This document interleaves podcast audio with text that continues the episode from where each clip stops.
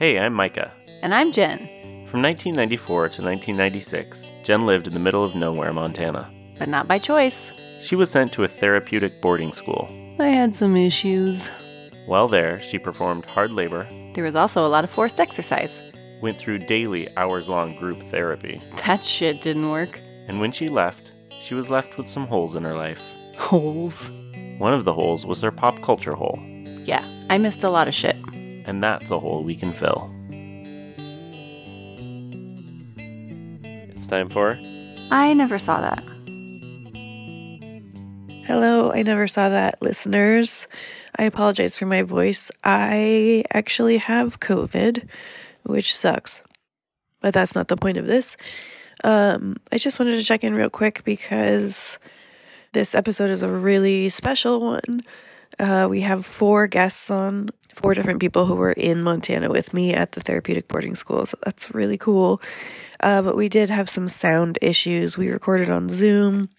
And something that we didn't realize was happening until way late into the episode was that every time one of us would say something, Carolina would get muted. So you'll hear Carolina kind of gut uh, uh, a little bit uh, because we kept accidentally muting her by speaking or making noise. So um, really sorry about that, Carolina. Um, but anyway, uh, the other the other thing is we we talk about things like you know this experience is so familiar to all of us that we kind of just start talking about things and forget to explain them. So there are several um, staff members that we mention, and the important ones to know are John was the headmaster, Colleen was his wife, also staff person there. There were five founders: John, Colleen, Mike, and Deb, who were also a married couple, and then Gary. John, Mike, and Gary were the so-called counselors. Um, none none of whom had well, Gary had a degree in psychology, I believe. But anyway, um, and then we mentioned a couple other staff members, but it's not as important that you know who they are. Um, hopefully that gives you at least a little bit of context. Um, and uh, I'm sorry it's a little on the long side too, but I didn't want to cut anything that people said. So, um, thanks so much for listening and enjoy. Hi, Micah. Hi, Jen. How's it going? It's going pretty well. That's good. Yeah. What are we doing tonight? Holy shit. We are um we are talking with four different people who were at the therapeutic boarding school with me. Um four of my favorite people on the earth who I haven't seen in like haven't seen seen in, you know, 25 plus years. Yeah. So they're all here with us right now. Do you you want to meet them? Yes, I'd love to. Okay. Um I'm going to so Elizabeth, do you want to start? I didn't ask you I didn't say what you should share. You, oh yeah, I did. Just share yeah, name and pronouns if you want and um when you were at the school. Okay, I'm Elizabeth. Uh, during school, I went by Betsy. Um, I was there from June 94 till I don't know, 96. Okay, yeah. Mhm. Okay, and Laurel? Um, I'm Laurel, and I was at the school from 93 to 94, and then back for some other shit. But as a Mhm. student, Oh, 93 yeah. to 94. Okay. That's Uh-huh. Carolina? um I'm Carolina. I went to MMS when I um let me see 1994 through 96. I think I got there in like September and left uh in July. So And Sarah. Welcome back, Sarah. Nice to be back. I uh, attended from uh, Halloween night, October 31st, 1994 to July 14th, 1996. So most of us were there at like the same time. I had forgotten Elizabeth. I thought you had been there a little longer because I got there in August of 94. So we were like boom, boom, Back boom, boom. back. And then Laurel, you left like right after I got there, but you came back and visited a lot, I feel like. And so I always felt like I knew you, or maybe you were there longer than I. What do you remember? What month you left in '94? August. Okay, yeah, so it was right after I got there. Yeah, I went Okay. straight to to college. Okay, yeah, so did I. Hmm. Um, Same. yeah, I bet. Yeah. Uh, okay. Well, oh my God. Th- thank you for being here. Um, I said this already. I'm a little emotionally overwhelmed. So, um, just bear with me. Uh, well, luckily, we also are going to talk about a really fun. oh fun, my light God. Did comedy, you guys watch the movie? Boys on the Side from 1995. I did. I we was, watched that yeah. at I the don't school. remember that. I didn't. Yes. I don't remember either. I bet I was on work crew, but I have a very specific memory about that movie, which is why I think I remember it so clearly. And I was then and am now a homosexual. And I do you want to? Do you want to? Do you want to recreate What? the scene of Whoopi Goldberg on the stand being Oh, cross-examined for uh, being lesbian? Oh my God. I, Yeah. and I declined that offer, Micah. Thank you. But I had such a giant crush on Drew Barrymore Mm. at the time. Who didn't? She was Yeah. adorable. She Yeah, was at cute. her peak still do. adorability. Yeah. Totally. And the little haircut with the, the little cute little blonde hair. I was obsessed. I wanted to see that movie desperately bad just to see her because she was so Yeah. cute. Yeah. And I got put on work crew the day it was being shown because I was on work crew every Sunday. Mhm. And I had a full on fucking temper tantrum about it. I was so Oh. angry. And our dear friend, another Sarah, who was on work Uh-huh. crew with me that day, was like, Who cares? Like, you were already going to be on work crew. Why do you care?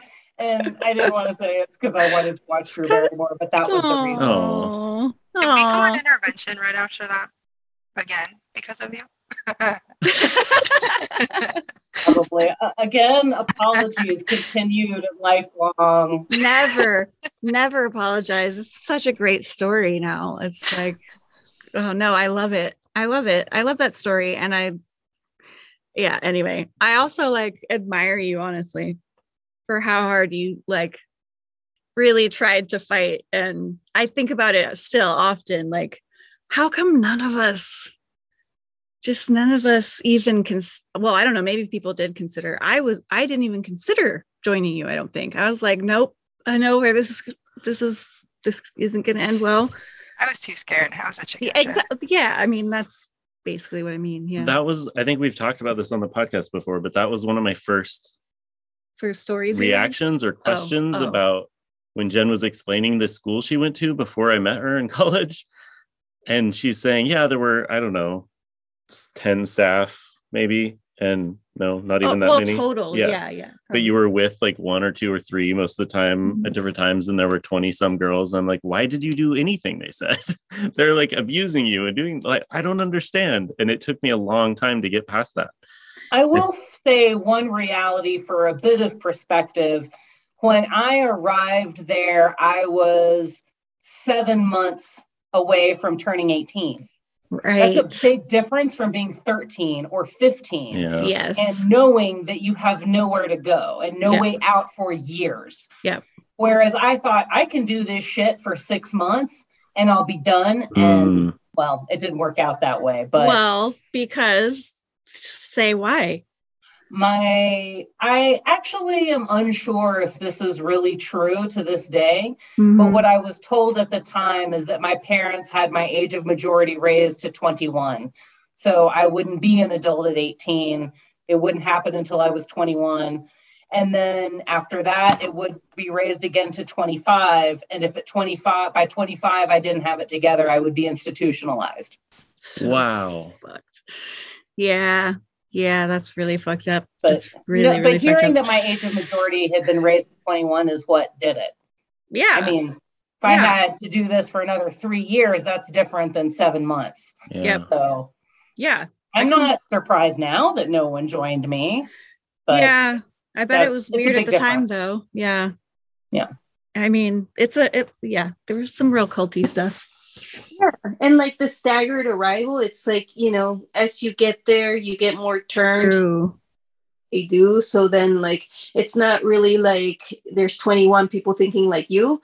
It's more Right. like you know, maybe one or two people that came within like the last couple months that might. Very true. Yeah. Very good point. What was cool about like the time whenever we arrived, um, like I think Jen got there like a month before me. Sarah, uh, you remember little skinny Sarah? She got there. Oh there. yeah. time. I got there. Um, Sarah, you got there. I think there was like five or six of us. Oh, and Claire Mhm. that all kind of time, and I think it was kind of problematic for them, you know, Yeah. because we, um, we were all pretty strong-minded, and we kind of weren't really buying it, and we were just Mhm. trying. Like I ran away one time. Me too. I don't remember that. When did you run away? What happened? I Um, remember Carolina running away. I'm trying. Remind Was- me how. of a blizzard. And she got tracked by a mountain lion, or at least that was the story. Oh, sh- Oh my god. Oh my god. How did I not remember that? Yeah. Jesus. Yeah, yeah, that was we we were we were all like around the same age too. And so we had like there was definitely a um a pretty quick bond, I feel like. Um which is why we several of us were put on work crew like a year later. Um yeah, yeah. Uh anyway, so uh, do we want to keep talking about this or do you Yeah. want to do your stupid thing? oh, are we doing that this time? Mm, that's funny. Okay. See you in the funny papers. See you in the funny paper. See you in the funny papers. Today we're going to talk about um, Garfield. I found a Garfield. This is the best segment in all of podcasting.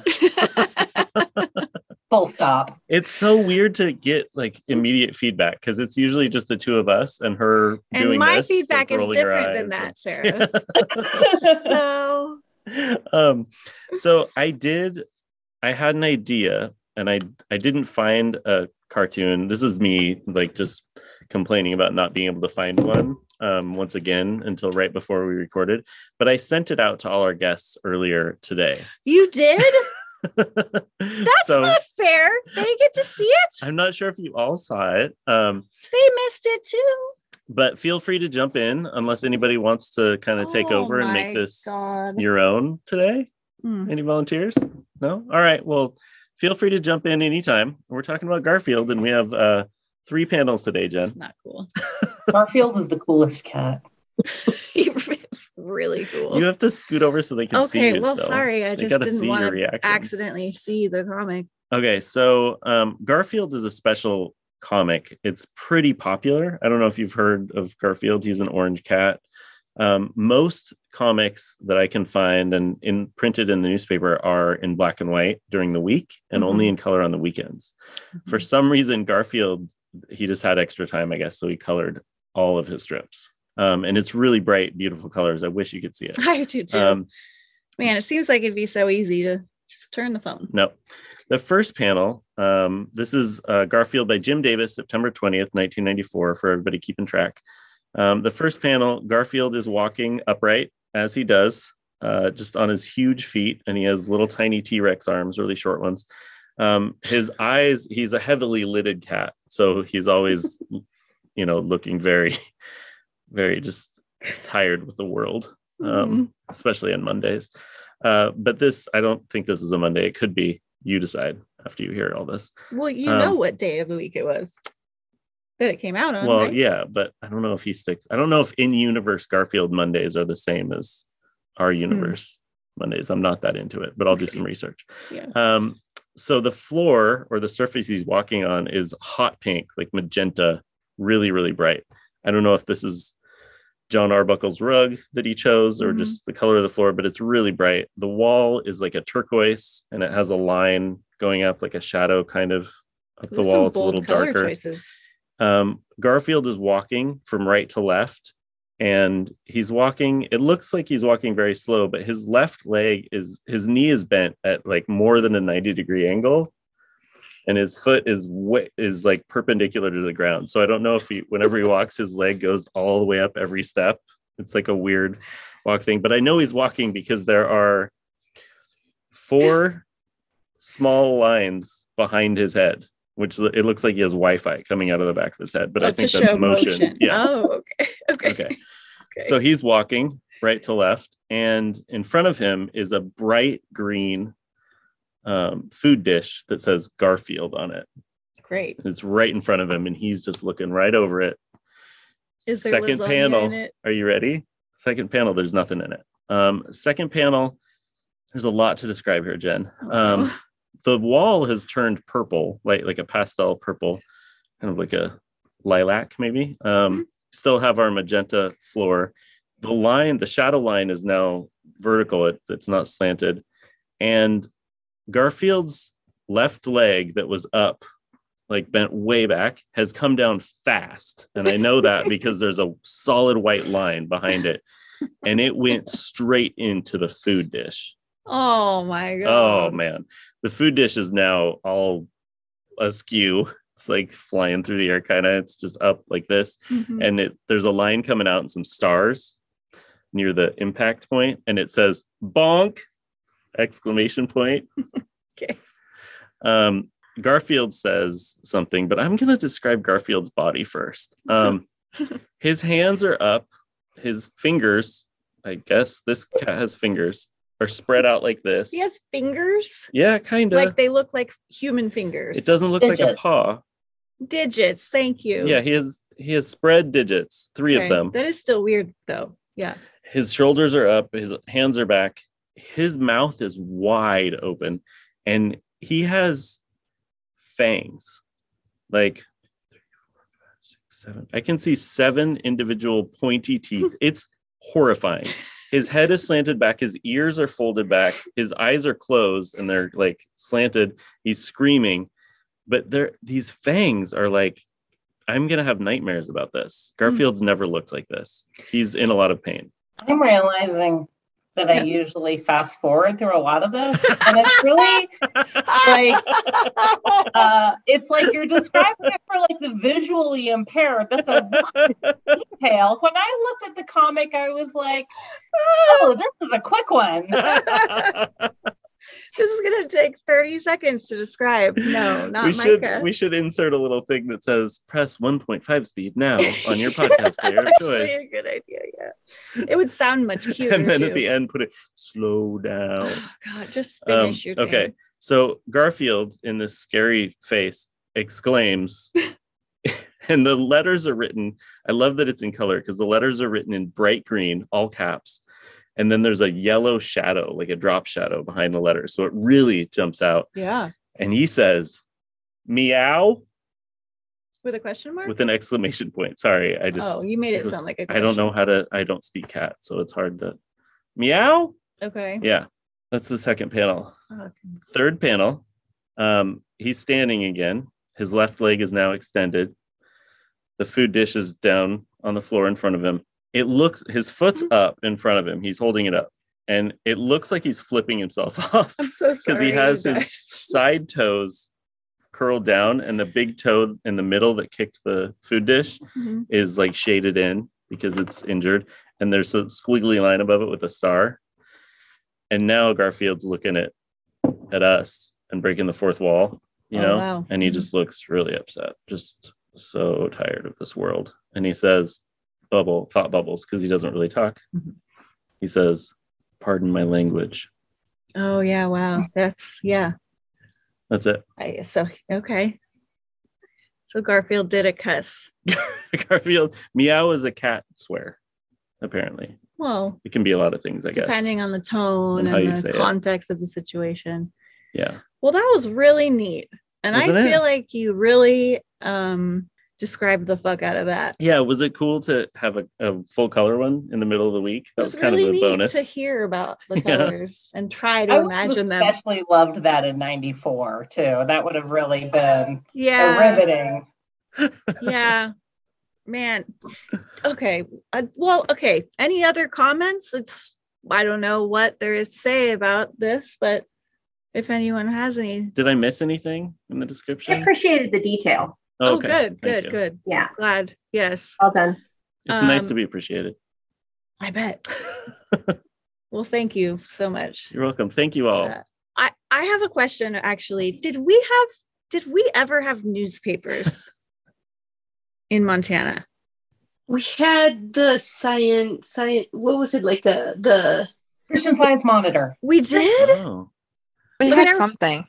And I and I remember Mother Jones, but that was Oh wow. you know Really? Really? That's like high level. Like that's actual What? journalism. that was probably Colleen. You know, That does sound letting like us see stuff. Yeah. I don't know if we ever read them. I don't. I don't. I don't even remember that they existed. Christian Science Monitor doesn't have comics in them, though, right? probably not. Let's hope not, because if they do, we're gonna have to cut this whole thing because this Oh, whole premise thing is nothing. Yeah. I won't. I don't remember newspapers, but like in general, but like, didn't the Oklahoma City bombing happen while we were there? And I Mhm. remember like uh, a front page image, like Yeah. in our dining room, like somebody had a, I don't know, Well, one of and- the staff had a newspaper or something. And that like there were crossword. Oh, somebody might have done. I bet Colleen also. I think Ron did crosswords Oh, crosswords. Ron. I love Ron. Ron was the best. Ugh, I was so mad at John when he fired Ron. Like that was one of the maddest I ever was at John, which So is who saying a lot. who was Ron? Ron was the best. Um, he was, That was his our official title. he was our like environmental science teacher Mm. and would you know like because all staff except for Ray for some reason all staff would like they were teachers but they would spend a night or two there and then do work crew with us and do other stuff with us and so he It was because was it the choice checking that got him fired? Because I he like stuck up for us, maybe or something. I I think it's because he stuck up for us in some way. I I don't remember specifically if it was. I don't even A think. lot of times it was if they had somebody else to hire already. So like Ellen came in after Ron, right? And Ugh. She could do environmental science. yeah, that's there right. was overlap with them too. I think. Was there? Mm, Yeah, I remember them both being there because yeah, I feel I like remember- Ellen was always there. yeah, for me too. Yeah. She wasn't there when I, Remember when I was there. Oh, okay. Interesting. Yeah, actually she was. That came later though. Yeah. Yeah. Yeah. She. Oh yeah. Ellen. Oh my God. Yeah. Ron Crazy the best. fan. Um, whew, I also, but okay, so there was the Unabomber, there was, um, or sorry, not the Unabomber, but that's what I was gonna say is didn't the Unabomber thing happen also while we were there? He lived clo- he lived That by was like right before, right? It might have been. Mm. I also have a memory that I am sure is not accurate because I don't think the timing even works out. But I have a memory of being in the lounge and watching the OJ car chase on the l- TV in there. There's no way that actually happened, right? Because that happened before. It was Yeah. June of '94, I It was think. June. I so I remember don't- Polly Klaas or something, the one that that got taken.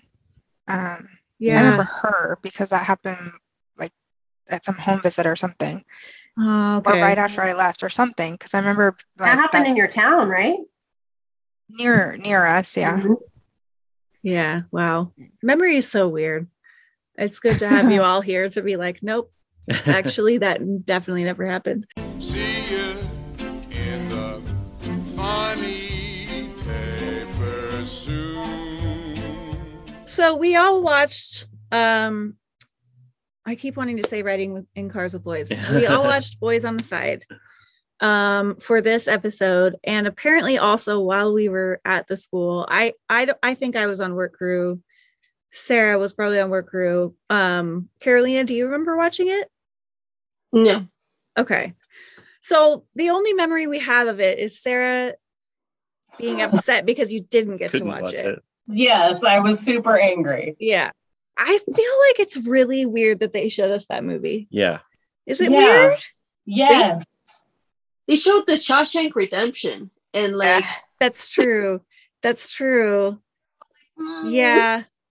I mean, I I guess it's like well, I was thinking about like Elizabeth, Betsy at the time was 12, you know, like 12 years old. I, I don't know. It just seems like, and maybe it's just because of stuff we had seen and done anyway that it didn't seem weird at the time. It's pretty intense though. There's some I scenes learned a lot. Yeah. I bet. I Yeah. felt like like hearing Jen's stories and some of your stories through what Jen experienced, it seems like there could be like some triggering things in that movie to show to kids that are there, Yeah. you know, for drug abuse and domestic violence and the, I mean, there were also some great things about it, I think, and we'll talk about those. There but I was things. shocked. I th- I just listened to our episode that came out, our last episode, um, and I actually mentioned in there because I think I was thinking of writing Cars with Boys or oh, something. Oh yeah, because you're I like, was like, this is gonna be it's going to be delightful. And then we Yeah. watched it and I was like, holy fuck, what? Why did they show this to these kids? Yeah. I mean, it little was just a movie that, you know, we were. I don't know. It was what It was available really down at the local blockbuster. Blockbuster. Yeah, but also those adults did not have any fucking clue what they were doing. No, They no. had zero professional training. Trauma informed care may or may not have been a thing then, but it certainly wasn't to them. So what Mm-mm. would what would they know? It's Yeah. cute movie. That's right. That's right. Yeah. I mean, and I don't even remember if they watched with us. If it was like a Sunday, was anyone in there with us? I, I That'd don't. just be Gary. I was always on work crew. I know. yeah, I was same always on work crew. because of my fucking dresser. Because Donna always found my dresser dirty every every day for like a year at least. I mean, two callbacks in a week. There's no passing that. That's it's designed to fail. The Yeah. work crew is the is is the Yeah. feature, not the bug. Yeah. Yes. Wasn't there a rotation though at one point where like some of us had to do work crew and the other group got to watch a movie and then it switched Oh. Oh, Sundays? no. Oh, that does sound kind of familiar. Like on the same day, like there's a movie and people working, and then we switched on that day or the next week. The next week, Okay. we like That- rotated. Hmm. I vaguely remember that right that now. sounds like a thing that might have happened. Yeah. But yeah, I know that I missed most of them. I I I remembered them. So when Sarah came on last time, it was um we were talking about the mask kind of. and that's the one I do remember. That's the only one I remember watching. Do you want to do a quick plot synopsis of the movie or I don't know if I not can do a quick plot synopsis of Does the movie. anyone want to do a quick plot synopsis of the movie? it's kind of all over the place. or just like what um I can do a super quick synopsis. Yeah, do it, please. Please. Okay, so it's the story of three women. A young woman is in an abuse. Drew Barrymore is in like an abusive, drug-fueled relationship. Mhm. Uh, the white woman whose name I can't remember. Mary Louise Parker. Mary Louise Parker. Love her. Uh-huh. Uh, she is a white She's woman typecast. diagnosed with HIV, and Whoopi Goldberg is a black lesbian who wants to travel, who basically wants to get out of New York City. Mhm. So the Whoopi Goldberg and Mary Louise Parker hook up basically through a, to do a road trip to get out of New York City. Along the way, they stop and meet Drew Barrymore, who's friends somehow with Whoopi Goldberg, Yeah. who had also accidentally killed her abusive boyfriend. So now the three of them are on the run. They end up in Tucson where their lives go great and they move on. and Drew Barrymore has a white cop boyfriend, uh, a young Matthew adorable McConaughey? Matthew McConaughey. yes. And everybody is living their life. Like, Mary, uh, what's her name again? Mary Louise Mary Parker Louise Parker. is getting thicker and all of that, but navigating the challenges of being an HIV positive woman in the 90s. And Whoopi Goldberg is doing the gay thing. And it comes to a head. And then Mary Louise Parker dies, and it's super fucking sad. And then they all sing that song together. And that's, and, and uh, Drew Barrymore has a baby. And that's the end. Very nice. Very Yeah. nice. Oh, and Drew Barrymore does go to jail too for um, Yeah. Oh, a little while. Because sweet, cute Matthew McConaughey turns her in. Yeah. Because he loves her so much, but Yeah. he loves the law more. He loves the law so much. Because cop's gonna cop. Yeah. yeah. It the tone of the film was so uneven at the beginning. I really didn't know what to expect. It was so strange. I felt like the second half it all really came together and they they almost nailed all the like schmaltzy connectedness. Um some of it just missed for me, but it was like the performances were so good. hmm All three. I thought Whoopi Great Goldberg was, cast. was really great. Yeah. Yeah. I was telling Micah, sometimes I forget that Whoopi Goldberg is like really good because I just am like, she's on the view now and so that's how i think of her you know but it's like oh actually she's like a fucking egot like she's a really really good actor She- Yeah. Yeah. She's a legend. i know Yeah. She's a legend. I mean, comedy stand up. Mhm, I don't know if you all remember that. Was it mhm. Comedy Relief? She did that oh yes All uh-huh. kinds of movies. Yeah. Yes. the best. Yeah. I know No, The View can great. suck it though. right Oh. i mean that's Yeah. exactly why I know. that I need to don't know. exist So a few things that I thought were in this movie did win a GLAAD award and an ND NAACP Image Award. Hmm. Um, the soundtrack is entirely female musicians. oh Um, interesting i did notice the soundtrack a lot oh, a couple cameos by the Indigo Girls. Woo, woo. speaking of doing the gay thing yeah, yeah that was cool I was like, what? Oh, she just plays in the Indigo Girls. Yeah, she Whoopi plays just- keyboards. With picks up a job in Tucson playing keyboards for the Indigo Girls. No big no deal. big deal. Yeah, They're just the house band at some bar yeah. that they all hang out at. All right. yeah, that was cool. But there were the Cranberries. I don't remember Mhm. what who else was on the soundtrack, but Bonnie Raitt, Bunny Ray. Yeah. Oh, Janis yeah. Joplin. another legend. Cover. yes, Um, yeah, yeah, there were a lot of really good songs on there. I thought the weirdest thing to me was that the domestic violence scene um was like played for laughs. It Mhm. felt like, which seemed really strange to me. Like, I, because like then it's all played for laughs, and then she dies. kind of exactly, Like, it's yeah. awful. Yeah. I know it is kind of That's like yeah. That's It- the thing. You think you're in some, you know, like this cute thing, and it's all happy, and then it just goes Right. bad. Yeah. yeah. it was it was surprising but also yeah. I mean it was kind of interesting that they made it like a cis straight white woman who had hiv like i guess that was an interesting choice. I think Um, I felt like for the time to have a, a straight person any straight person have yeah. HIV or which turns into AIDS in the film world at that time, I feel like the only story it, it I mean, I just think of like Philadelphia, right like gay people had AIDS. And Yeah. it was I thought it was also really interesting that the the bartender who oh yeah is trying to start a relationship with her is fine with he wants to have sex with her and he knows and he's like it's fine i'll wear protection and i feel like that was a really at the time like a really progressive yeah that is true thing to portray yeah Yeah. um That is true. Yeah, there were really, I mean, I don't know like how I feel about the movie overall. I because because I couldn't stop thinking like I can't believe they showed us this. Um or just thinking like cuz once you said seems like some of you would have been triggered by this. That's all I could think about. But I mean, I think it was I think it's a pretty good movie. It's just a little like weird tonally, I think. It's a feminist film. For sure. I think so. I think so too. And it really does center the I mean, it's about the women. Like Yeah. Yeah. it's It not the Bechdel test. yes that was what I was gonna say next. Exactly. Which very few movies do still. So that's something. Um, okay. I do you all have other things you want to say about the movie? Okay. Elizabeth, can you are you willing to share like your story with us, your overall like Mission Mountain story? Want me to start from the beginning? I No, mean- just kidding. yeah, that's fine. You can tell as much as you want. Isn't that what we did? We are supposed to tell our story from the beginning. It's just it's just your story is really f- fucked up. Um I guess I'm talking about the second round um which I don't remember. I don't think I knew that that had happened to you. So if yeah, if you're willing to talk about like maybe the first time you left and then what happened after that. Yeah, so we had all graduated.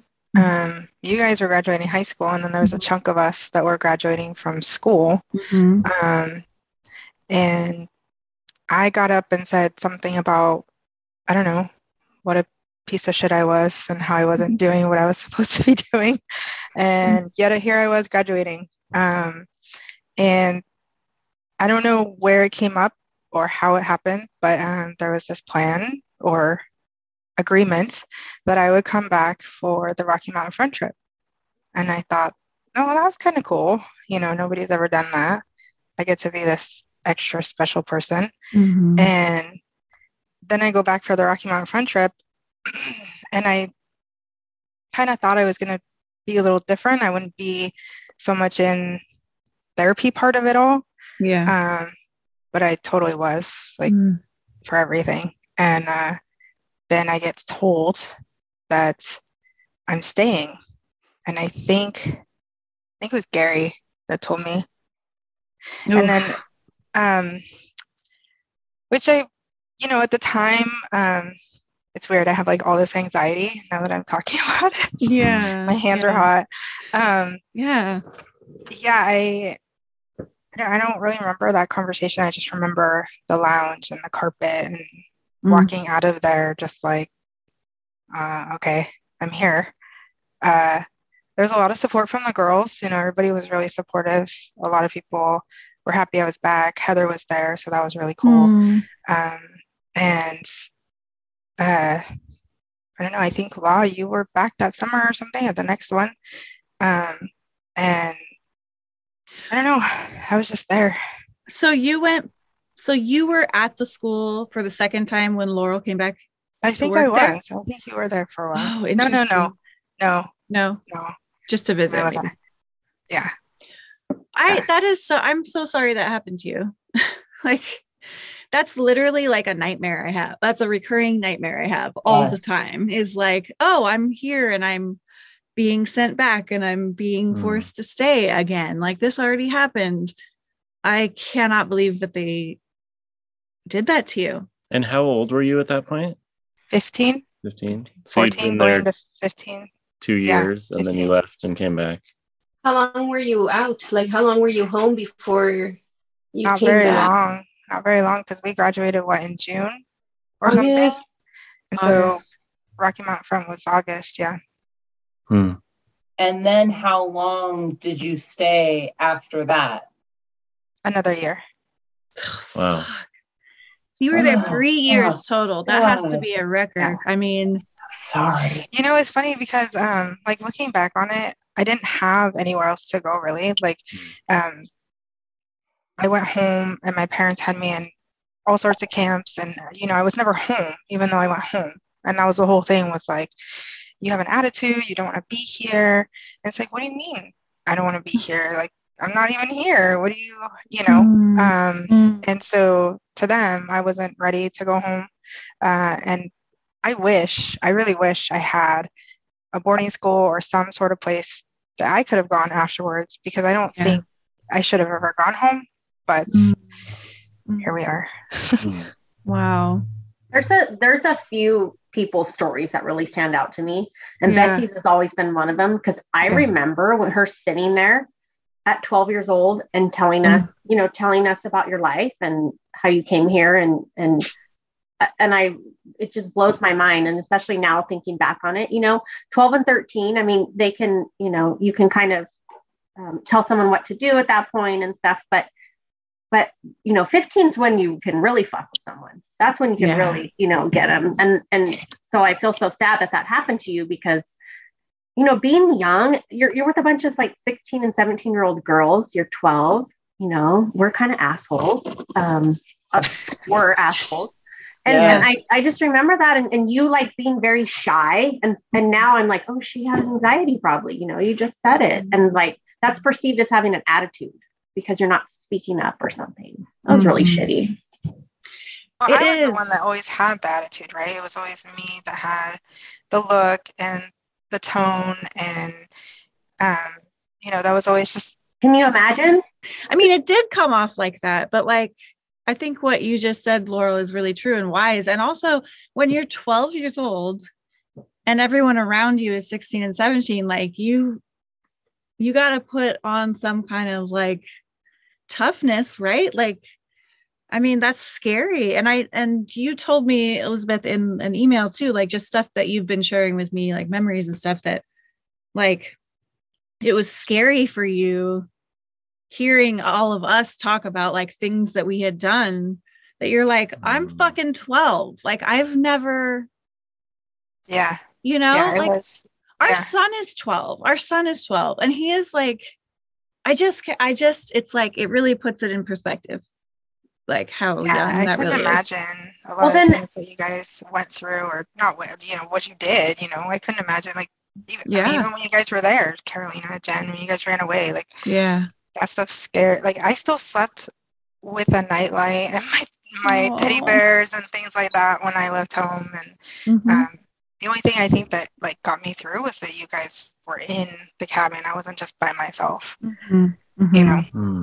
Oh man, I'm yeah, that's just well, okay. So the other thing, the other story about you being there that sticks out for me was you and this other girl, which we've also talked about this via email. But like, okay, so there's this other girl. What what shall I call her? I'll just call her A. And Carolina and Sarah, you probably remember this too. But like, so Elizabeth and this other girl, A. Okay, the way I remembered it was And sorry to interrupt, but A No. was also extremely young. She was Yes. 13 or 14. Yes. And the three of us, me and Elizabeth and A, were put in a room together, and I was 18. Oh Mm. God. But we were put in a room together because we didn't like each other. Yeah. That's Anyway. exactly that's exactly we lived together. That's Uh, where this is going is that A and so in my memory, I thought Elizabeth and A fucking hated each other and that it was this like full on just horrible conflict that that was going on. And then because of that, they made you guys live in a tent together and literally do everything together for I have a don't know- picture. I don't see a do you? Yeah. picture. Oh, Can you see it? Oh, I can't really see it. You should send it. Just send it to us. It's like you can't, really see it. No, it's No. Well, weird. Send it. Send it. I would love to see Yeah, it. my You have to put it on your forehead. Yeah, My try little that. tent right here. Oh, oh yeah. Kind of. it's just it's There's blurring the it 'cause fence. of the Okay. background. Well, Yeah. um yeah, but then I was really I've been really struck by you telling me like I actually don't remember us having a big problem with each other. I feel like John kind of invented the conflict. Yeah, I don't remember an outright like, oh my gosh, I don't like you or I hate you. Even with you, Sarah, it was never an outright. It was just kind of like you Yeah. came in full blast, Sarah. So I was just like, Yeah, yeah. whoa, you're kind Yeah. of like you, you know, you kind of scared me a little bit. Mm-hmm. Um, but with the other girl, I don't remember it until John. I just remember John saying like, you guys hate each other, you guys this, you guys that in a group.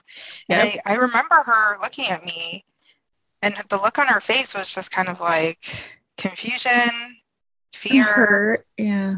Yeah, just like, really? What? Like, Hmm. okay, and now we have to go live in a tent in the snow? Were you tied Outside. together at one point, or did I make that up? No, we weren't tied together. You weren't tied together. to Okay. Sleep together. I remember you sitting back to back in group, which I think was a thing that happened sometimes with when people were like not getting along and like having to say like mean shit to each other.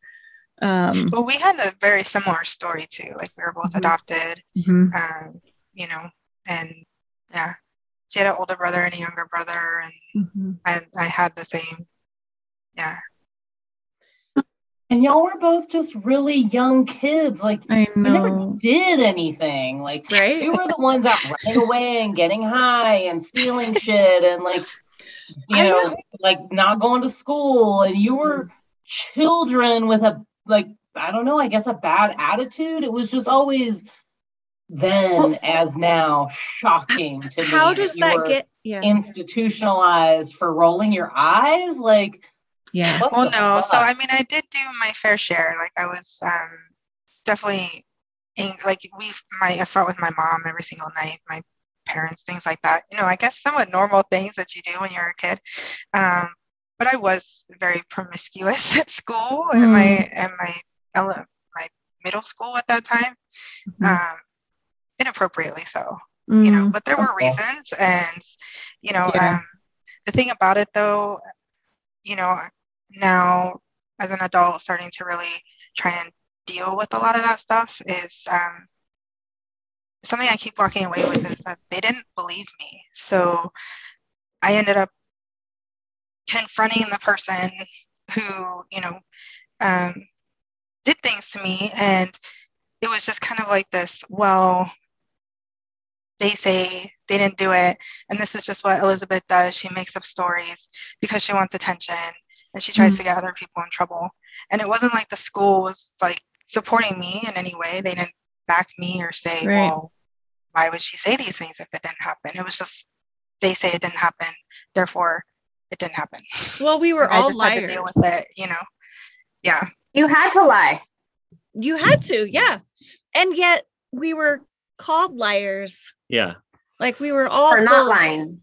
Exactly. and We were- they're and they're lying they're making shit up and causing conflict like you need to create conflict in this situation that's what i don't understand what was going nice. through their Well, mind yeah, because they had to keep us something that they did yeah. really well. What this is what Carolina was talking about. Like when when there was like this group of us that came in together, it was a problem for them yeah because they worked really hard to make sure that we were like out to get each other Yeah. or like you know willing to i don't know turn on each other not even turn just like yeah eh, yeah Well, yeah it became it. It then becomes a whole thing of what do you need me to say to prove that I can leave? And honestly, that's where the real lying started for me. Yeah. I mm-hmm. made up crazy shit that I never did, just so that they would say, "Well, she's confessing now. Mm. Right. She must. It must. She's she's really changing."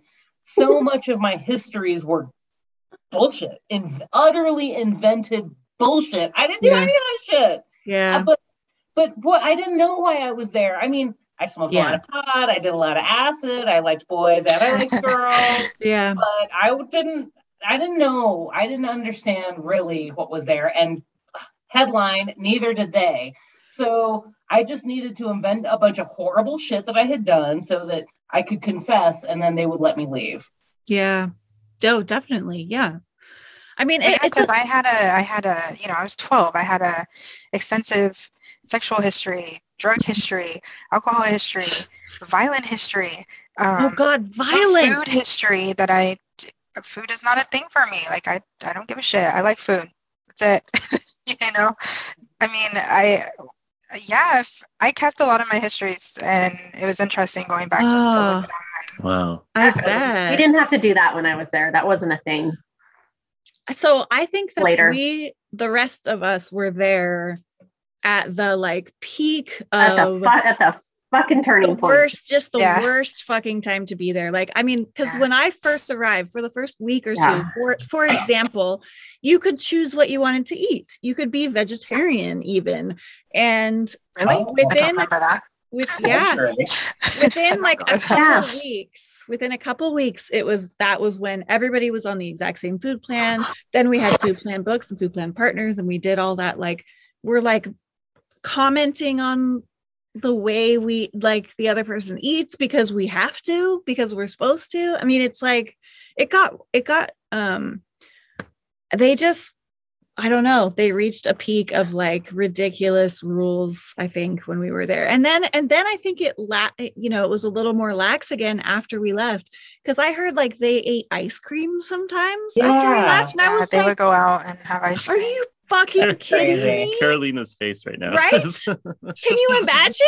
no Grape jelly was our one thing that was like sugar. Cream cheese. when Right. Donna would take us to Missoula to get our braces done we would get to stop at Walmart and she would let me get a Dr Pepper What? yes I would come back fucking caffeine buzzed Oh my god. I went to Missoula for meds because it was like me and one other person who were on meds, but I don't think Donna Donna must have never taken us because I guess you weren't sweet enough to Donna. or maybe I mean I loved Donna though.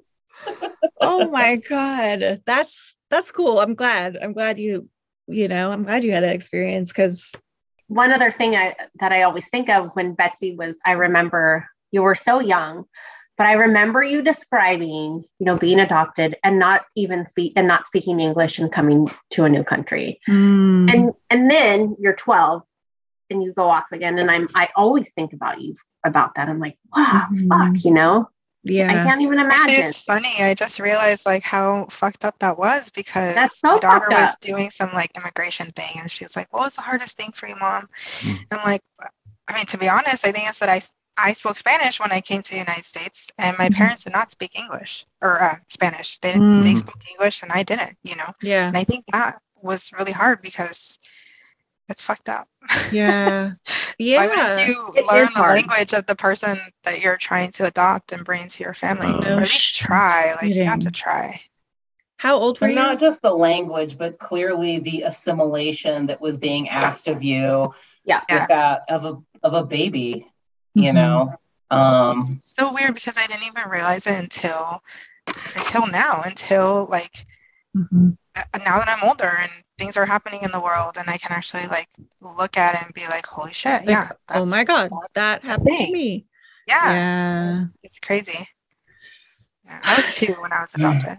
Okay. Wow. Okay. So I mean, you had a lot of language then at that point. Like, yeah.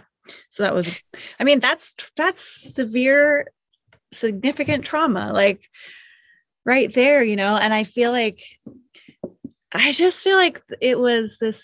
Well, actually, I don't know. I, I don't want to speak for other people because I think we all, I think everybody has like slightly different feelings about the whole experience, right? And like, like Laurel, I know you have said like you're really grateful to your parents still that they that they did this, that they sent you there.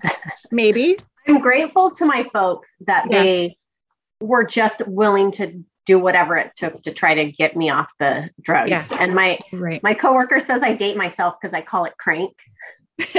oh yeah, that's what I called like, it too. Yeah, you know we don't call it that, right? I'm like, what, what do you call it? that's what it was. Dirty cocaine.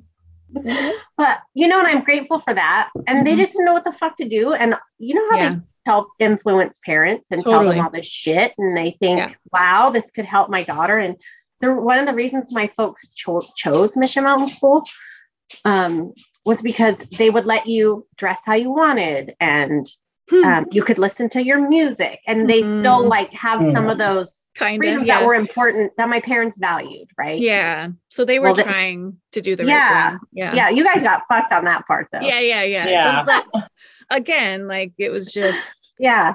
But that's one of the reasons that they chose it. Those things were important to them. You Yeah. know, Mm. yeah. by music, they didn't know it just meant like you indigo girls, like wasn't my music, you know. right. They took your music, but you could listen to They took my music some away. music. Yeah, same. Yeah. yeah. Except for well, they took some of it away, which yeah, they took away what they thought was part of my image, you know, like they took the grunge and the I don't know, whatever. I know it was probably wrapped for you, Laurel. Like, um, but it's funny because the stuff that they let me keep was like I had real I had real ties with the music that I kept to like drugs and alcohol and friends that I was supposed to be letting go of and stuff. You know, like they don't know. Like But it, yeah, that whole thing is just such bullshit. Like the whole uh, process of yeah, like trying to strip you of your image is just um Yeah. Speaking of music, I want to hear. Uh, I've heard for years about you and Carolina singing. oh, what do you want to hear about it? You want to hear Carolina sing? I don't want to put her on the spot like that. I want to hear you guys talk about that. Oh man, well that's like how we connected. So here's how I remember it. Oh yeah, you tell it. You tell it. No, no, I want to hear you talk. I've talked too much.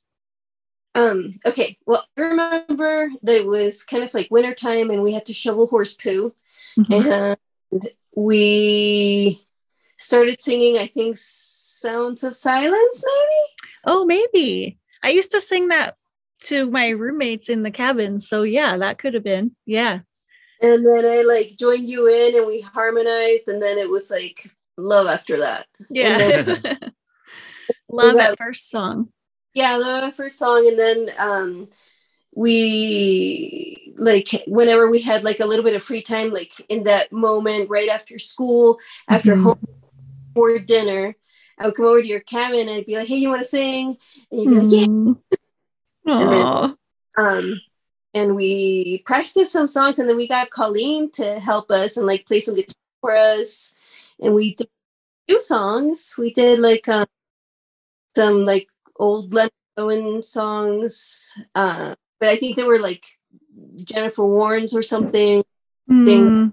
and and Uh, what else did we? Sing? We sang we sang "The Wind" by Cat Stevens at our graduation, um, which I is still my like one of my favorite songs to sing. Comment. yeah, yeah. um, we sang. Uh, crap. What was it? It was. Let me look it up. Let me look up what the song was. So Uh, one of one of the ones I remember singing together on Work Crew was "We Can Work It Out" by the Beatles, Oh. which which is what I thought the first song was, but it could easily have not been the first song. I, I mean, it doesn't really matter what it was, but um, I have a specific memory of that one. I mean, and honestly, Carolina, like singing, I feel like singing was like such a huge part of what got me through that in le- those two years, like singing with you and and Colleen and Gary, like and Sarah too used to sing with me. yeah, yeah, and there was a larger group, yeah, the two y'all's voices the two of you together and individually your voices ring through very i'm feeling emotional talking about it. I, um we're an extremely i don't know i can hear them in inside so clearly to this day and just the beauty and those moments and the words too of the songs that you would sing but I have a little memory, Sarah, of you, and this is so I was like really okay. I I was really ugly in Montana, or I thought I was really ugly. Like I had Mm. acne and I was I felt really ugly. And I remember this one time singing, and I don't remember what we were singing, or if it was just me, or if it was Carolina and me, or what, but you got teary and you were like, and you just came up to me and hugged me. And you were like, You're so beautiful when you sing. And I've never forgotten that because, like, that was so meaningful to me at the time. Like, yeah, Oh. that was a really, like, lovely little memory. Sweet Sarah. it was Yeah. it was real it was true it, to to this day it, it's there are memories that uh that rise up from so Yeah. many others of that time and Yeah. your voices Yeah, I, I, it, yeah, I, it was life saving for sure. We should sing together sometime, Carolina. That would be um really cool. Singing a I just don't do it much anymore. I get a lot of allergies and Hmm. I feel kind of like crackly or like weird. It just doesn't do it anymore. Hmm. So Okay, I'm gonna work on. uh, we're gonna work on it. I'm gonna work on you. um. Okay, Laurel. Can you talk about as whatever you're willing to share about like your experience? Because you were like, I want to think of a better word than favorite because I feel like it has like a negative connotation. But like you You- were I- like, I'm fine with you using favorite. okay, you were like the ultimate favorite. I don't hear that often. totally You were the ultimate favorite. ultimate favorite Yeah. So that wasn't true.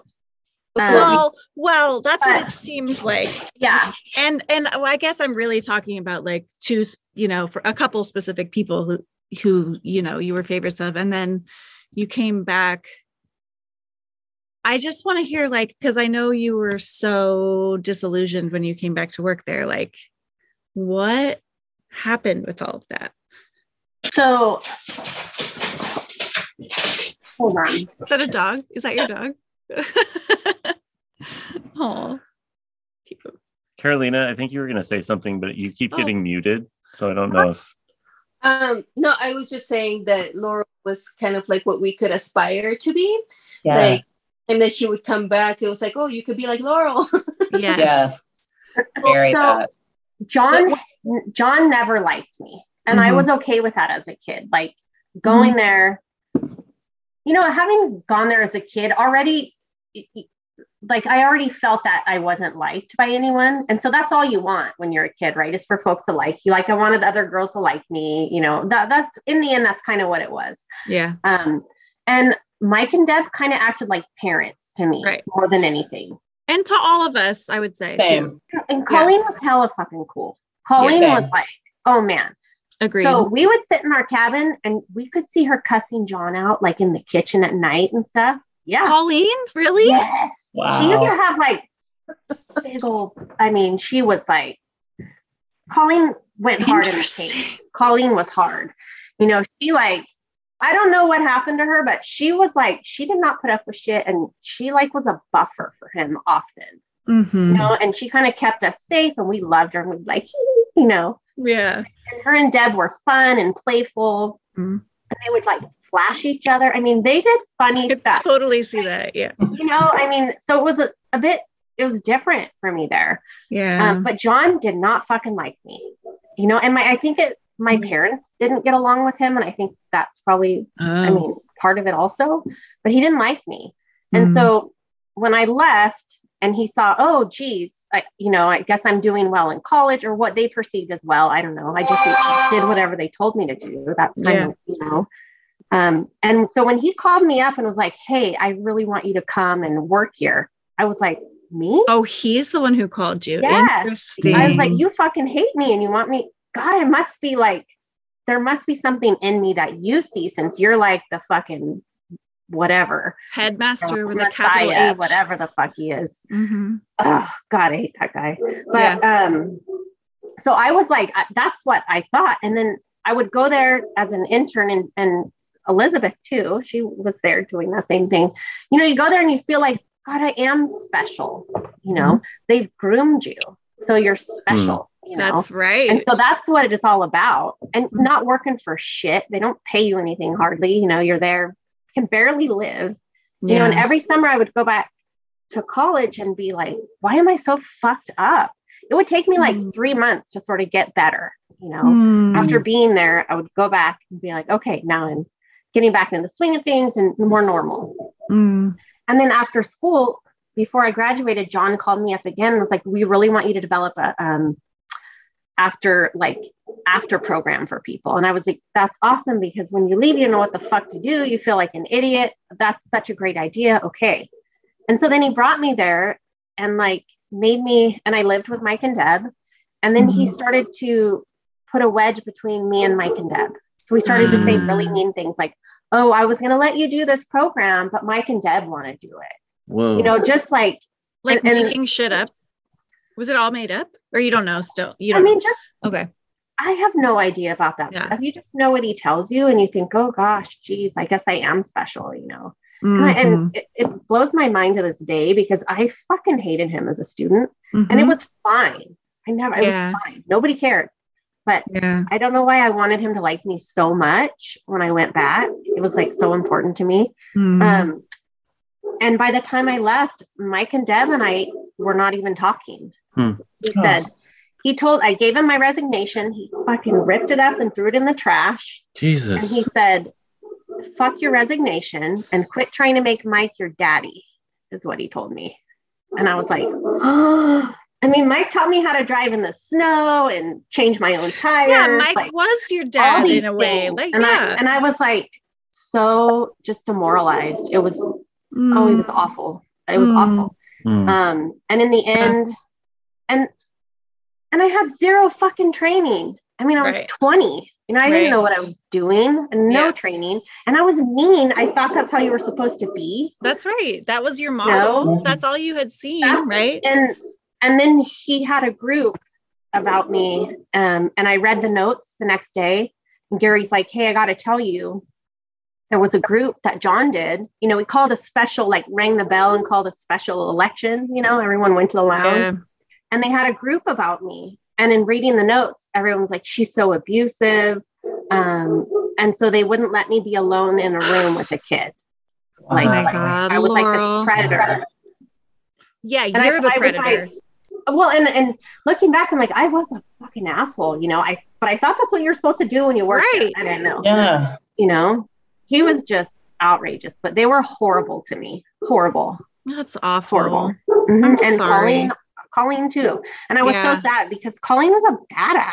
I And know. I loved Colleen. I loved going to her class, like reading all the books she told us to read. I mean, I just I liked so much about her, you Mhm. know. And I was just so I was so disheartened when I left there.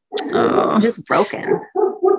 It's a really like it's interesting like the thinking about the staff and my feelings about the staff because like overall i have come over the years to see my experience like it's more and more just like traumatic you know it's more and more just like oh it was just mostly trauma um and it may it, it creates a real but i still have like all this cognitive dissonance about the staff there because i really i mean i fucking hate john also. Um i think probably we can all agree that he was the one who like um he terrorized most of us the most i would say. Um and you know my thing with mike was like i just wanted to be loved by mike and i never was. And like i was hurt by that. And um deb loved me at first and then I don't know. I just, but like that desire, like that wanting of their love and affection was so strong. And I just, I really don't know how to feel about most of them now. Like John is very clear. It's easy to, you know, it's easy to know how I feel about him. But like Colleen and Mike and well, Gary, I love. Gary, I love. John, I hate. The rest of them are in the middle somewhere of like, I don't know. Like, I think that they thought they were doing something good. I think they really thought that. I, I think it's how that's how it started, you yeah. know, for sure. And for the most part, I think they thought that. But um, yeah.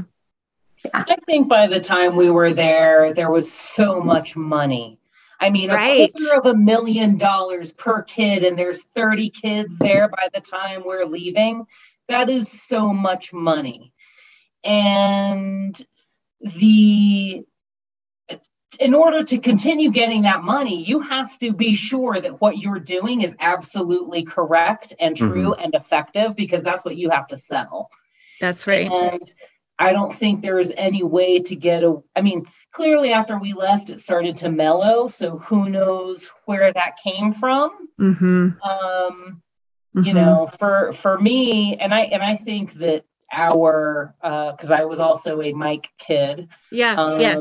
The absolute obsessive seeking of affection and approval from Mike and from Mike and Deb was absolutely by design. No matter yes. how much we were criticized and belittled for it, it was set up that way intentionally. I wanted his love and approval desperately, which I got a lot of while we mm-hmm. were there. Mm-hmm. But then when I left, it was gone. And I yeah. was devastated by that because I tried really hard to be the very best kid after leaving. I did all of the meetings and I stayed sober and I was super, I mean, I was good. I was sticking to it mm-hmm. and he didn't give a shit about me.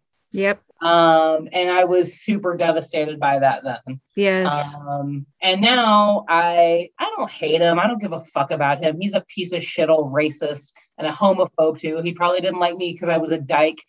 Uh, and uh, you know, I mean, I am also still grateful though for the love and affection that I was given when I was there. Yeah, because it made it bearable. I mean, the little bit that yeah. you got, I mean, hmm. yeah, because I got that from Gary and like Deb occasionally and Colleen, you know, like I I I I totally get that. Like and I those of you who are not white, which is most of us, did you feel like racism was a factor at the school? I don't know. I'm just wondering if you ever felt like that was because all the staff was white. I can speak to that a little bit. Mm-hmm. Remember when we went on our Rocky Mountain front trip? Oh, uh, yeah. I just, I never like the adults there, with the exception of Gary, I never really sought anything from them. I never really thought that there was anything there that they could offer me. And never I ever wanted them to see me sweat. Mm. So like this bike and Phil and John to me and he's asking me if I think mountains are beautiful. I was like, yeah, but the ones in Colombia are better. yes. Wait, am I mad at me? He thought I was being a backward racist and so he started like like that night we had that thing and i think he pegged me as like some sort of like um I don't know. He he just like you know, I got a big trouble that night whenever we finally settled down for camp and then I was on work crew and I was like, whatever, I don't care. yeah, it was you and me and Sarah, the other Sarah. Uh that's so funny though, because I didn't remember that part of it. Like the the mountains in Colombia, that's fucking badass. I love that. That's so great. I love that you said that to him. Grass. And you know, I think it's because they're older. I like started telling him all these things. I was so full of shit. I didn't really know why. I was just, you know, the the ones who made it rounder. They've probably been here longer. I don't know. It was just kind of like like that and then he was like he was told me that i was being a back like a like a racist against white people because i didn't like his mountains. You're being racist against our mountains carolina. You know, jeez. what's what the fuck is that?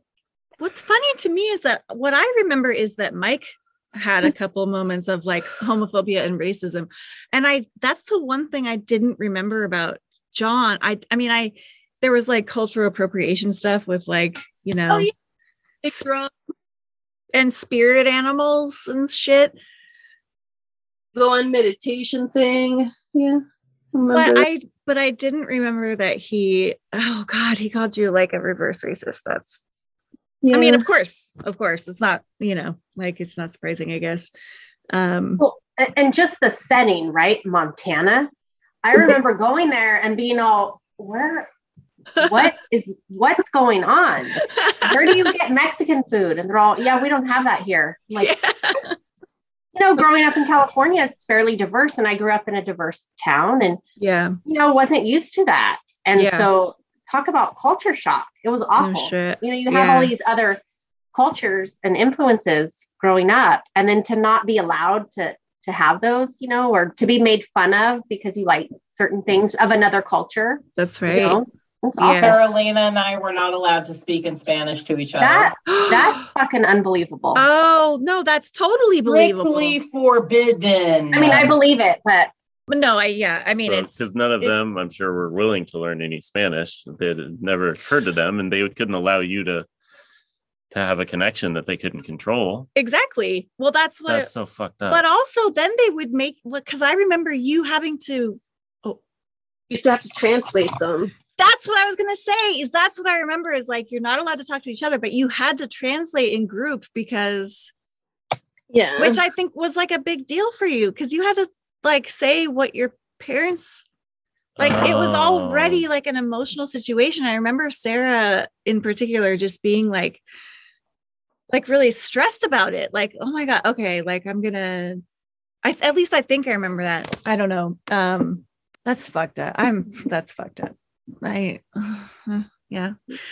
Um okay, so I I mean that kind of leads me to another question which is and we will wrap we need to wrap up soon. Um I want to know like kind of from each of you if you if you have anything to say about it, you don't have to share but like how do you feel like how do you feel like you're affected now? Like uh, you know, over the years like how have you been affected by this experience and how do you see it affecting who you are now. I you you can raise your hand if you want to respond. Sorry to be teachery but um elizabeth i can respond. Yeah go go.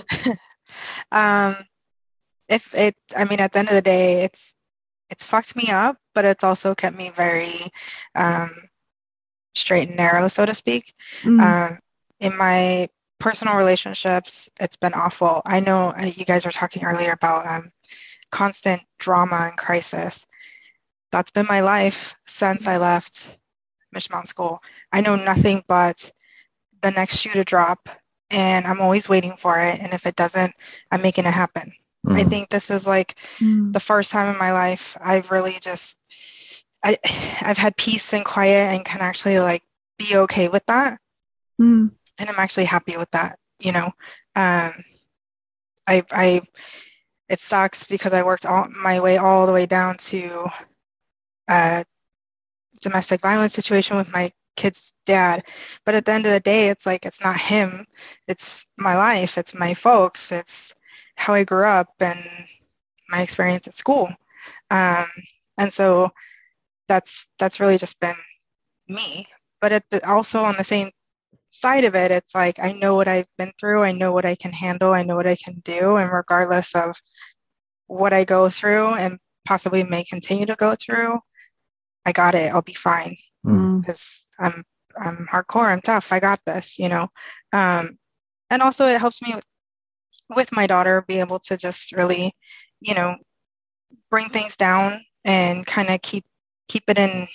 I don't know how to explain it, but like just really keep focused on who I want her to be and how I want her to be, and do my best to try and teach her um, the way the way to do that. You know, I'll never make her do eight hour exercises. Although some days, some days I wish I could to. still do those. yeah, but um, yeah, it's it's you know it's you know, and it's funny because I know everybody has their own experience and their own walk away and take away from Mission Mount School. But at the end of the day, it really is and has always been about you girls. And mm-hmm. regardless of what we went through, what we did, how we treated each other, we all went through this together. We all came out the other side together. And that is the thing for me that I miss is the friendship and the relationships because like you were saying, Law, I had no idea how to walk out of there mm. and, and start living my life. Um, and that, that was hard for me. And I, I don't have other friendships now as, as an older adult in my 40s now. um, mm-hmm. I have, you know, mom friendships and relationships that I, I can actually, you know, build on and, and continue to have. But from 16 to now, pretty much, I, I it's just me, you mm-hmm. know, and that's kind of sad. Mm-hmm. It's really well said. Thank you. I think I agree with you, Betsy. I feel like, um, at least in terms of like all the physical things that we did, all those skis, all those hikes, all those, you know, the the clearing of forests, the building of fences, the digging of holes, the like all that crap that we did it's kind of like you know things are not really that big of a deal anymore. Like not not not anymore but like um i'm not afraid to get into it if i feel like it's going to improve my life you know? So like um like going back to school doing uh you know things that i that might be like yeah that's a little hard. Why take that risk? It's like well you can not take the risk or you can you know you can try to do it and you know just have that kind of confidence in your own strength that you can do things that you don't think that you can do. And so that's one of the good things about there. And of course you know the ladies my friends it's like awesome to have this connection with people that i you know um that is um it's extraordinary. You know you don't i don't think most people have this you know this is like um, you couldn't pay for this. To have some you know like there's one two three four five of us here that have like such shared experience. We know each other so well. Um, we lived together. We you know accomplished things that um, like really together like leaning on each other. Um, encouraging each other, sometimes yelling at each other, you know, like, get up that hill. Oh my gosh. Do you remember when we were coming down the hill and Jen Freeman, you were behind Betsy and Betsy was hitting the brakes the whole way down? I actually don't remember that. Yes, go. Yes, go. You were like, you just wanted to go. And like, you know, there's a, you know, I was about- so scared it was so scary. Remember that? like that kind of thing, you know? Um, but it's it's you know, it is what it is. It's like it's happened so long ago. I feel like almost like it's um uh I don't know like i almost kind of want to go back in a way like you know just to like be where i was and just kind of like go out there and do a ski maybe chop some wood and uh i don't know sing a song with friends you know like yeah i as a retreat, I think, you know, like a resort retreat thing. I don't know about the chopping wood and stuff like that. Okay. My wife bought me an axe. I chopped wood this year. I loved it so no. much. oh. that yeah, that's lovely, Carolina. Like, um, just to jump in for a second, uh all my emotions are, are catching yeah yeah yeah they're all, it's all catching up with me just now um just hearing you guys talk about this stuff like because i haven't like i didn't i kind of just lost touch with everybody for a really long time and um and you know via social media have been like a little bit in touch and then we started the podcast and i got more in touch with like laurel and sarah and like slowly the rest of you and like it does feel like I mean, because Carolina, I haven't seen you in person like in 26 years, and it doesn't feel it feels like like that bond is just still there, you know, like that bond is ever. Yeah, exactly. Like I just eh, um and I do think you're right. Like most people don't have that. Like who could you not see for 26 fucking years and then still still feel like that bonded to, you know? So that is that is really special to me. You guys are right. Do you Tamra. Do you guys know Tamra? Mm-hmm. I know. Yeah, um, so she was just here. She had a baby. Yeah. Oh. She brought her baby and she drove up to hang out with um, me and my family. And it was like, oh. I mean, she and I just like, we stayed together and talked the entire time. And I got to hold her baby, who's hmm. perfect, of course. um, but my God, like, uh, you know, to this day, Tamara and I are friends. And mm-hmm. she was very young also when she went. Mm-hmm um, and it was the best, you know. Yeah. It's just, yeah. That's the cool. age. The age differences between us now are so right. small and significant. The difference between 45 and 42 is nothing, mm-hmm. but you know. How about you, Sarah? Do you have any um, thoughts about how it has? Uh, you may have shared before, but I don't care yeah, no, I, you know, so many things. I, I, as has been mentioned, uh, arrived with so much fight, mm-hmm. but then with as much fight as I had, I gave in that deeply and internalized that programming very deeply. Mm-hmm. And I stayed sober. I stayed in meetings. I stayed identifying as a sober person for more than 10 years after leaving. Mm-hmm. Uh, and I have no regrets whatsoever of, at periods of, of that time of not using substances, no regrets at all. Uh, what I regret and what I think was damaging to me is the utter failure of that program to identify or to help me identify what was really going on with me and instead to peg me as an addict which was inaccurate and so then when i went out into the world as a young adult having spent the last two years ensconced in this very particular programming i was so obsessed and single minded with being good, with mm-hmm. staying sober, doing it right, mm-hmm. being the like proving that I had that I had learned. Mm-hmm. And in that single-minded pursuit of perfection, I became deeply depressed and suicidal uh, because that none of that shit was true. And instead of trying to figure out really who I was as a young adult and going out and finding my way in the world as a young queer person, I was just trying I was just trying to be good. And uh, that turned me inside out for decades. And I don't think that I've really come to terms with that and come to the other side of that in my own identity and sense of self worth uh, until like my late 30s and 40s. Uh, and, you know, I, uh, and, and to me, the, the damaging part is just the years lost of trying to perform what I thought somebody else needed me to prove rather than just figuring out who I was in this world. uh, and that sucks. Mhm. But I don't wish that I had ended up in a different place. I'm beyond my privilege has extended beyond its expiration point to people who love me deeply and for who I am, and I love them back.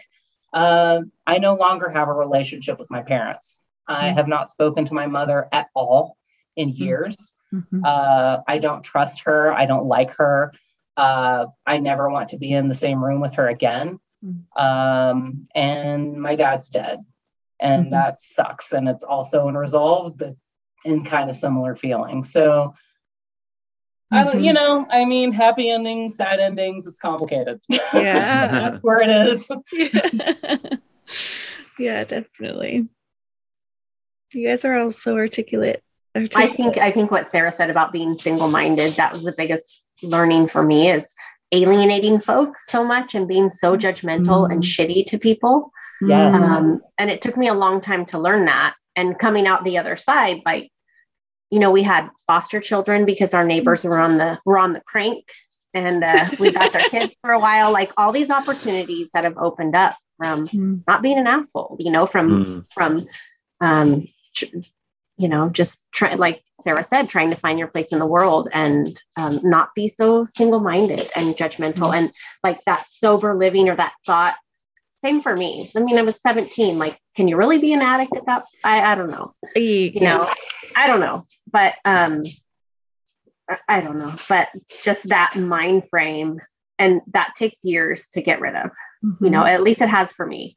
Mhm. um, and so when people like even at work when people come and they say god you, you know you're just you never judge me. I never feel bad telling you stuff. I'm like you know no fucking idea. They're like oh fine you know um, so it's given me that perspective for people too Mhm. which which i'm grateful for that part Yeah. yeah you guys were all we've talked about this a lot before and kind of the the whole premise of the podcast is you were taken away from or this like really important developmental stage in becoming a person and finding out who you are was taken away from you and you were like brainwashed for 2 years and it's taken this long to find yourself again Mhm. That's definitely how I feel for sure. Yeah. and it sounds like a similar thread that I've heard Yeah. tonight, but I'm really happy. No, I'm gonna get emotional Oh no. Now I'm really happy husband that- talk. Fuck. that you're all here and you were all there with Jen. Aw. Me too, and I'm so grateful because I, I, my love for y'all is deeper than can be expressed, and it exists on a different plane than my regular friends, than mm-hmm. my wife, than my family. We have been with each other in a place and a time that nobody else was Yeah. none of those people were there but us and there's something beautiful and unbreakable about that even though it came from pain Mhm. Yeah, I think there's a, a little speech, a little monologue in the film in Boys on the Side that Mary Louise Parker talks about. There's a special thing that happens between women. Oh, yeah. And Yeah. there were a couple of those moments that I was like, they didn't they didn't quite nail it. I know what they Mhm. were going for and I like it and I wish they had nailed it. And I feel like all of you just articulated that much better in a way that you yeah, you went through a really traumatic time together and there's nothing that can touch that. Mhm. Like nobody can compare and especially for me, I've spent the last 22 years trying to understand that dynamic and what happened there. And I I never will. you can't go back and experience that what you guys went through. Mhm. So it's great to see all these faces. Micah Thank you has so been much. so excited about this. Yes. I've been like, oh my God, I'm so nervous. I'm so nervous. I don't know. And he's like, it's going to be so great. I cannot wait. So, um, I, I also, you know, you two have such great banter between each other. And I just love seeing you both together because listening to you, I'm like, oh my God, those two. You know, you guys are just, I love listening to you both and the relationship that you have. I don't know much about it, but it just sounds great. You know, I love Thank seeing you you. guys. Thank you. Thanks for listening. You've been a big uh, supporter since the beginning. Hi. Wow. Okay. Well, we need to wrap this up because we could probably talk for hours and hours. But I mean, also you can come back and um, we can talk even without recording it too. um, but wow, uh, it's uh, really amazing to see all of you, and um, I can't thank you enough, all of you, for for showing up and being willing to just talk about this shit. Um, it's really nice and it's like it's a nice reminder you know that you're not that i'm not alone in just forever dealing with this stuff so thank you so much um just so much for being here um Thank you for having us. Yes, thank you. And um, thank you for doing this podcast, y'all. And it's really great. are Thanks, funny. sarah thank you Well, thank you so much for agreeing to do it with us.